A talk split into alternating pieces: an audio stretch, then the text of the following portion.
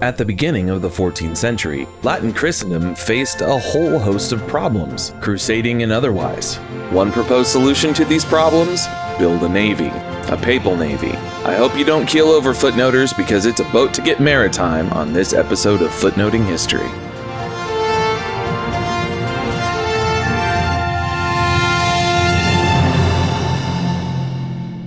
Ahoy, footnoters! It's Josh back from hiatus and leading off the year with a voyage on the high seas with the papacy. I'm going to trireme to keep the boat puns at half mast, but I can make no guarantees. When it comes to puns, I go hard to starboard. Okay, seriously, I'm done now. It's time to put these puns to port. Okay, okay, I'm really done now.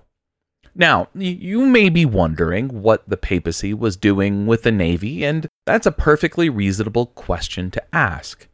After all, we don't tend to think of maritime warfare when it comes to the crusading project. At least I didn't, and really instead, we tend to think of sweaty French dudes on horseback, blood flowing like rivers on the streets of Antioch, and that historically bungled but fairly entertaining Ridley Scott film, Kingdom of Heaven.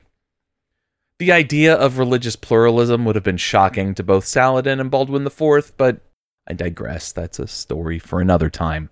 When I was researching for my dissertation nearly a decade ago, oh my god, no, I was surprised to learn just how much policing the seas and trade between Latin Christians and their various others, Greeks, non Christians, etc., became a concern for church leaders, including the Pope himself.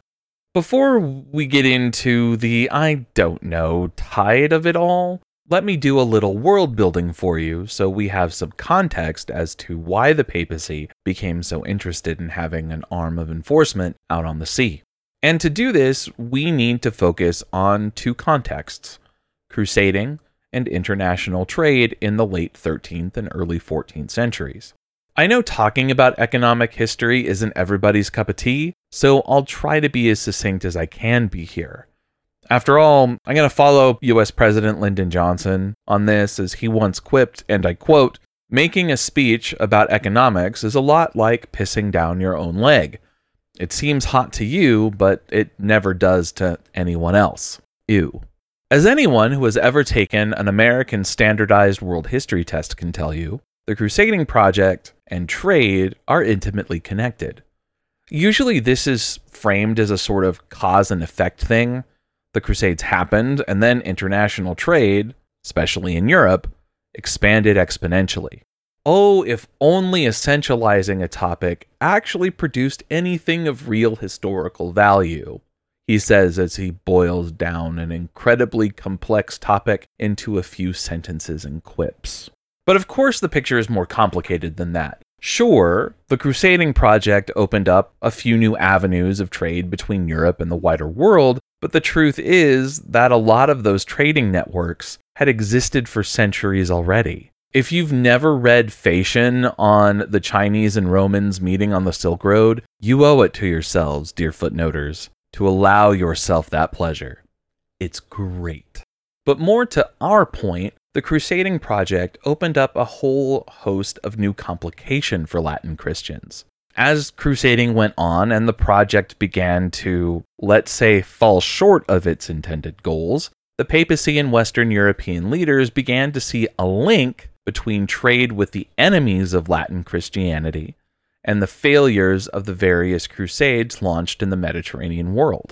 This accelerated in the 13th century, especially as what we often call the commercial revolution in Europe put the profit seeking enterprises of various European merchants and the goals of the church at odds with each other. And here I'm really talking about Italy because Italy kind of struck out on its own, mostly because the Italian kingdoms, especially Venice, Genoa, and Pisa, were all worthy maritime powers who naturally put their own interests in front of any demands from the papacy.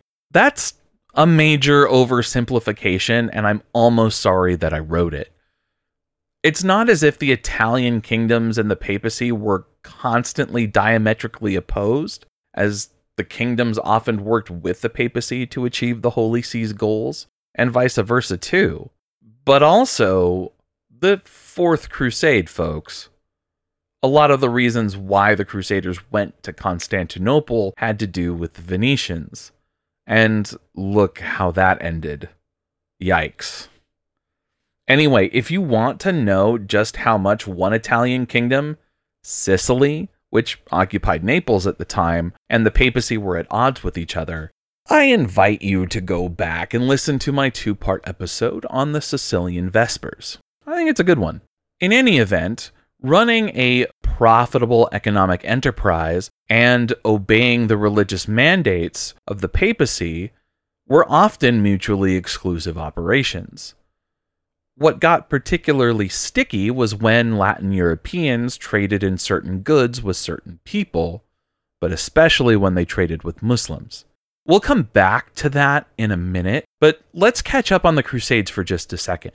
To say that the Crusading project after the First Crusade was a failure would be an insult to failures. Now, Third Crusade fan people, Richard the Lionheart didn't accomplish his goals, Freddie Babs fell off his horse and drowned on the way there, and Philip II left because he got his fifis hurt and he couldn't get along with Richie Rich of England. I mean, when have France and Britain ever gotten along? And they played each other in the quarterfinals of the World Cup a few weeks ago. Oh, such drama. I need to stop with these massive oversimplifications.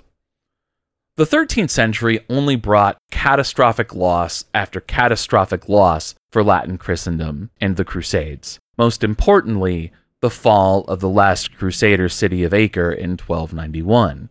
And footnoters, to say that the fall of Acre caused a spiritual crisis in Latin Christendom, at least among the spiritual elite, would be an understatement, though the capture of the city didn't really come as much of a shock. More to our point, in the wake of the collapse of this last Crusader city, church commentators sought to lay blame. While many pointed the finger at church leadership, the papacy in particular, a handful, uh, particularly a man known as the Templar of Tyre and another, Thaddeus of Naples, accused quote unquote evil Christians, particularly merchants, who traded war goods like timber, iron, and shipmaking materials with Muslims, something that the church had long outlawed.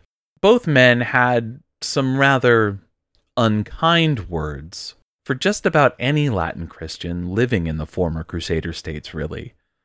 Both blamed the Crusaders for their lack of zeal and commitment to the cause, and especially the Italians, whose infighting distracted focus on the real enemy. In the wake of the fall of Acre, moreover, the nature of crusading changed. Rather than focus primarily on the recapture of the holy city of Jerusalem, crusade theorists proposed a new strategy. Smaller actions, called in the Latin passagium particulare, that preceded a general crusade to Jerusalem called the passagium generale.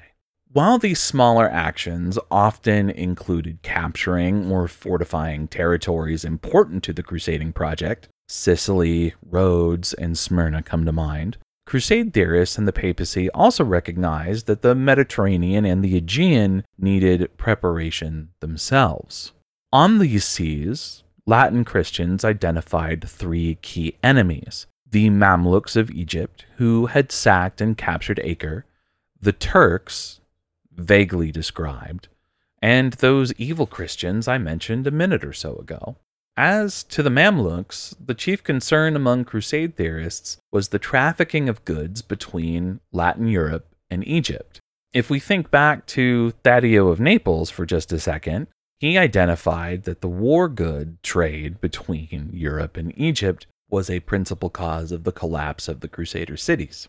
The Crusade theorists, in what historians refer to as the Recuperatione de Terrae Sanctae treatises, elaborate plans for executing a crusade, proposed using an old tool of the church, the embargo, a block on trade to and from Egypt in this case. I don't want to get too into the weeds with the use of embargo here, but if you're interested, Stefan Stantchev, a scholar at Arizona State University, wrote a book called Spiritual Rationality Papal Embargo as Cultural Practice. That's, that's worth your time. I've put the reference in the episode suggested reading section. But to be brief, the papacy had long used the embargo as a tool in their toolbox. The first use of the embargo dates to at least the Third Lateran Council in 1179. The Fourth Lateran Council in 1215 banned Christians from even communicating with Muslims, but it was especially egregious if they did so in a business context. At the Second Council of Lyon in 1274, Christians were even banned from traveling to Muslim lands for six years. Crusading accepted, of course. In other words, illicit trade had become more than just a matter of wartime logistics. Illicit trade was now considered heresy by the church. I hope that one of the first questions that pops into your mind is well, how in the deep blue sea is the papacy going to enforce that? As an aside, saying deep blue sea always reminds me of that terrible but great movie by the same name in which Samuel L. Jackson gets eaten by a shark and LL Cool J is in it too as a chef. He has advice about how to cook an egg. He says that adding milk is a mistake. I think that might just be the most Josh moment in a footnoting history episode so far. Um, these are the consequences of me drinking coffee while I write an episode. Oof. Okay, so how did the papacy enforce all of these rules? I suppose we could say that they very much didn't. Trade between Italian city states and the Muslim world continued apace. But that's not to say that they didn't try. Now we can finally turn to the papal fleet itself. Okay, I have one more thing before we get there we need to make a clear distinction. I'm going to talk about both the imaginary and reality here. Let, let me explain. A lot of the talk of the papal fleet came from those Recuperatione de Terrae Sancti treatises written by the Crusade theorists. We need to remember that what the theorists propose are what that particular writer considered the ideal. What the papacy actually did was an entirely different story. And I'll make sure that I remind us when we move between fantasy and reality. We're also going to focus on two popes who put plans into motion that actually put boats on the water John the 22nd and Clement 6th, both popes at Avignon, though a couple of others will get a shout out too. But let's start with those crusade theorists. There are quite a few theorists worth discussing. William of Adam, Marino Sanudo Torsello, and the anonymous author of the Directorium ad Faciendum Passagium Transmarinarum, translated Instructions for Making an Overseas Crusade. Let's keep ourselves grounded here. Remember that these quote unquote instructions are the theorists' ideals, not the actual practice. Sanudo and the author of the Directorium provided a specific number of ships that they thought were sufficient to police the seas. Sanudo suggested 10, which could eventually be reduced to 7 once they had established control over the seas. The author of the Directorium proposed 12 galleys. Both suggestions were actually a reduction in numbers when compared to the earlier Crusade treatises written by men like Fidenzio of Padua, who suggested 30 ships.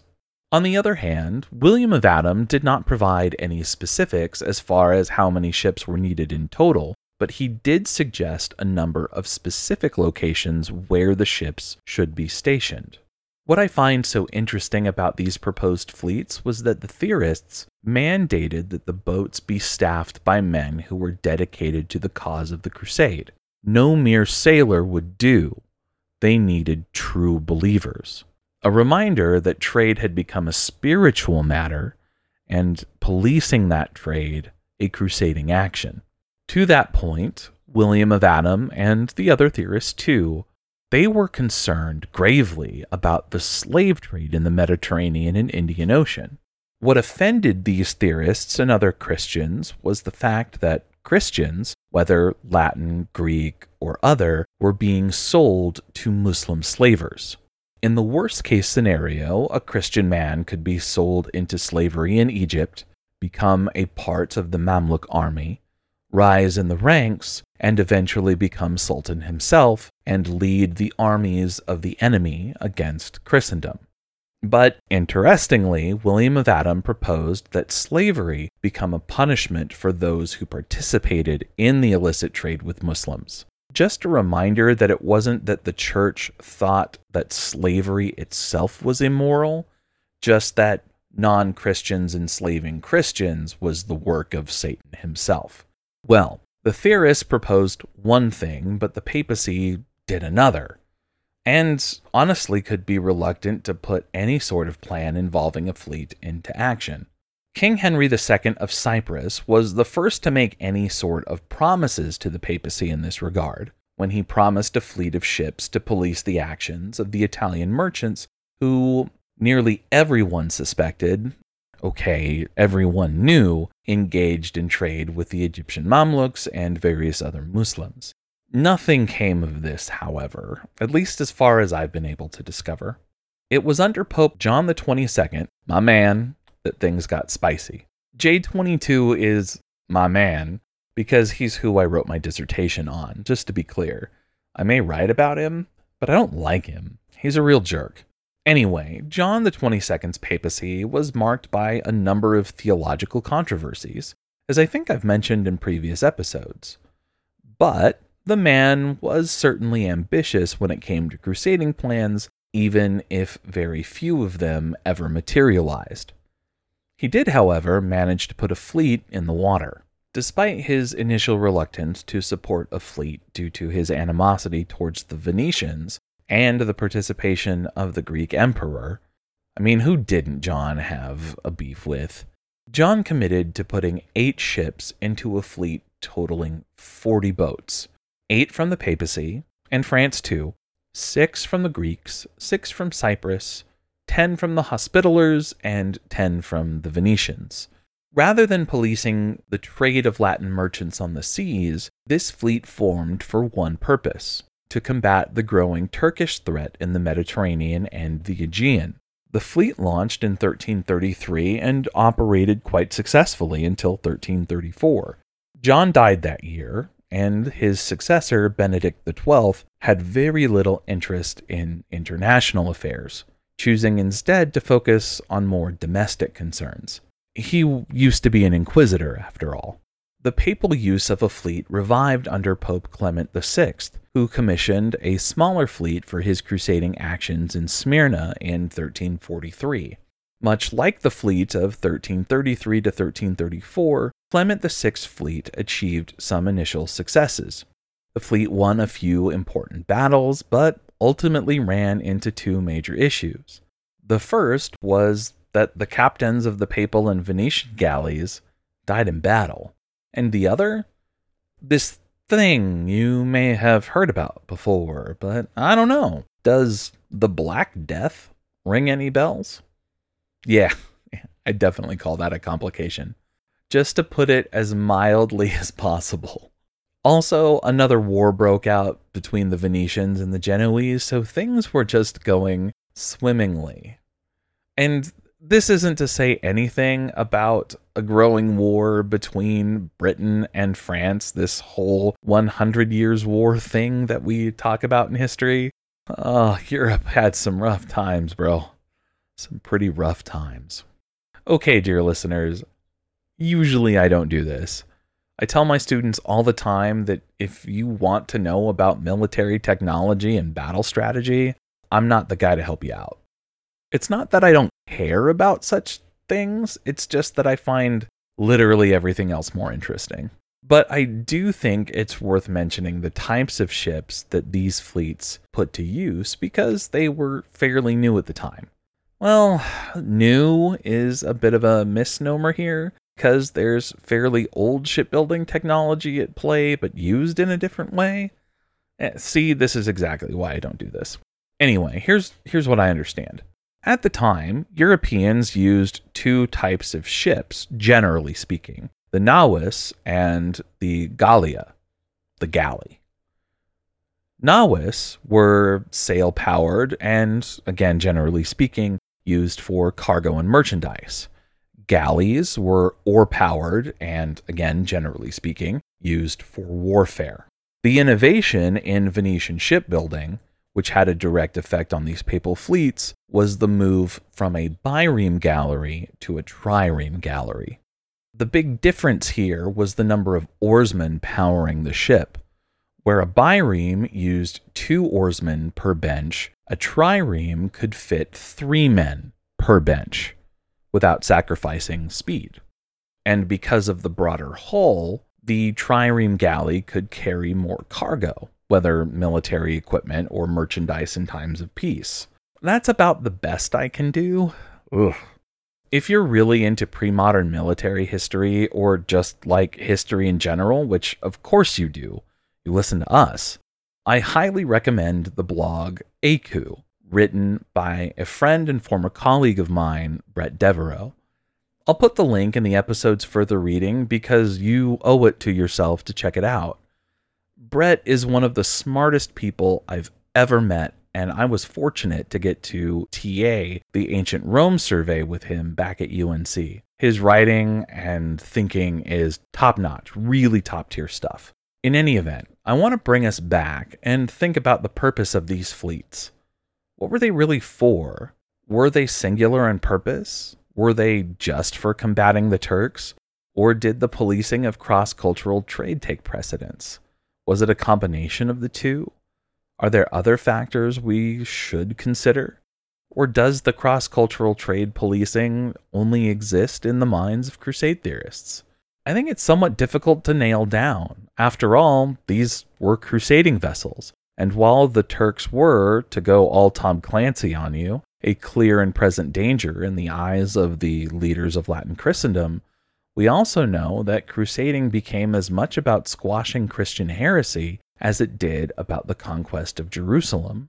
And as Christian Muslim trade became a heretical practice worthy of excommunication and anathematization, it's hard not to think about these galleys and link them to the policing of that trade.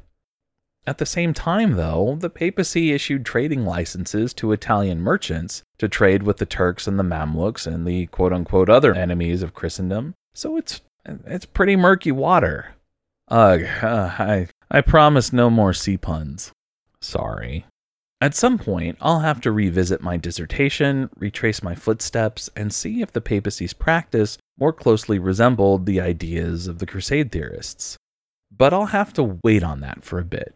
I've got other islands to explore in the meantime. So, someone cue the Lonely Island because we've been on a boat in this episode of Footnoting History. Thank you for joining me for this episode of Footnoting History.